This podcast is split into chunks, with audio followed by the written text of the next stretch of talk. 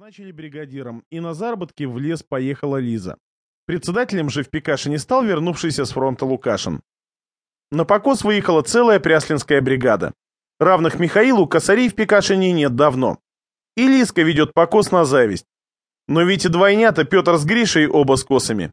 Но случилась беда, корова заболела, пришлось ее зарезать. И жизнь перекосилась. Второй коровы им было не видать. Тут пришел к Лиске Егорша Ставров и сказал, что к вечеру приведет из района корову. Но чтоб Лиска тогда шла за него замуж. Лизе Егорша нравился. На свадьбе Илья Нетесов сказал Михаилу, что старшая его дочь, отцова любимица Валя, заболела туберкулезом. Аукнулась казата. Михаил щадил сестру и никогда не говорил ей, но сам знал, из-за чего женился на ней Егорша. Чтобы взвалить на нее дуреху своего старика-деда, а самому быть вольным казаком. Но она-то как его любит. А ведь он ее предал, ушел в армию сразу после свадьбы.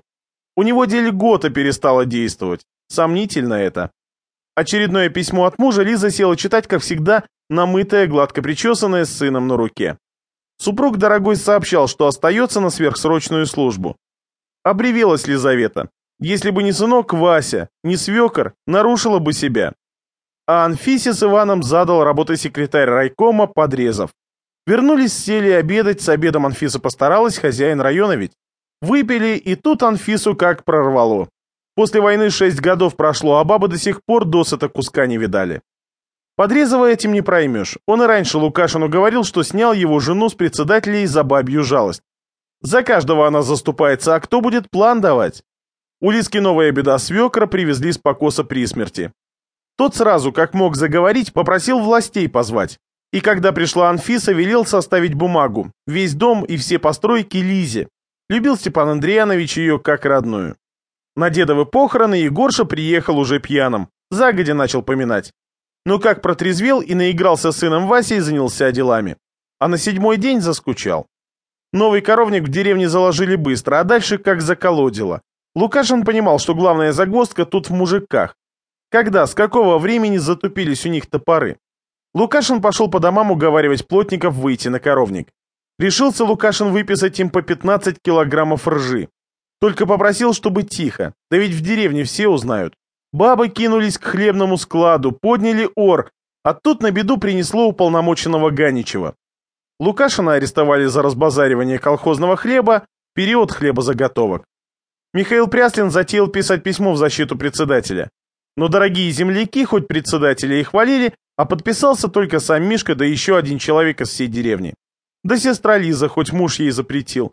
Тут Егорша показал себя. Раз тебе брат дороже мужа, счастливо оставаться. И ушел. Да еще на утро пришла Раечка Клевакина. И тоже поставила свою подпись.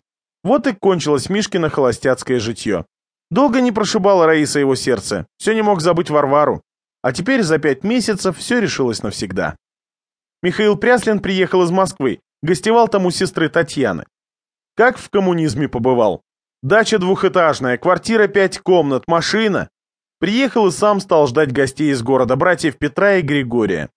Показывал им свой новый дом, сервант, полированный диван, тюлевые занавески, ковер. Мастерская, погреб, баня. Но у тех в голове Елизавета засела. Михаил от сестры отказался после того, как та родила двойню. Не мог ей простить, что после смерти сына совсем немного времени прошло. Для Лизы нет гостей желания братьев. Посидели за столом и пошли на кладбище проведать маму, Васю, Степана Андреяновича. Там у Григория случился припадок. И хоть Лиза знала, что у него подучие, но все равно состояние брата ее напугало. А еще насторожило поведение Петра. Федор из тюрьмы не вылезает, ее саму Михаил с Татьяной не признают, а оказывается еще у Петра с Григорием не лады. Лиза братьям рассказывала, да и сами они видели, что народ в Пикашине другой стал. Раньше работали до упаду, а теперь, положенное отработали, к избе. В совхозе полно мужиков, полно всякой техники, а дела не идут. Тот же Виктор Нетесов жить хочет по-городскому. Михаил вздумал его попрекнуть. Отец, мол, тот бывало убивался за общее дело. «Заодно и Валю с матерью убил», — ответил Виктор. «А я хочу не могилы для своей семьи устраивать, а жизнь.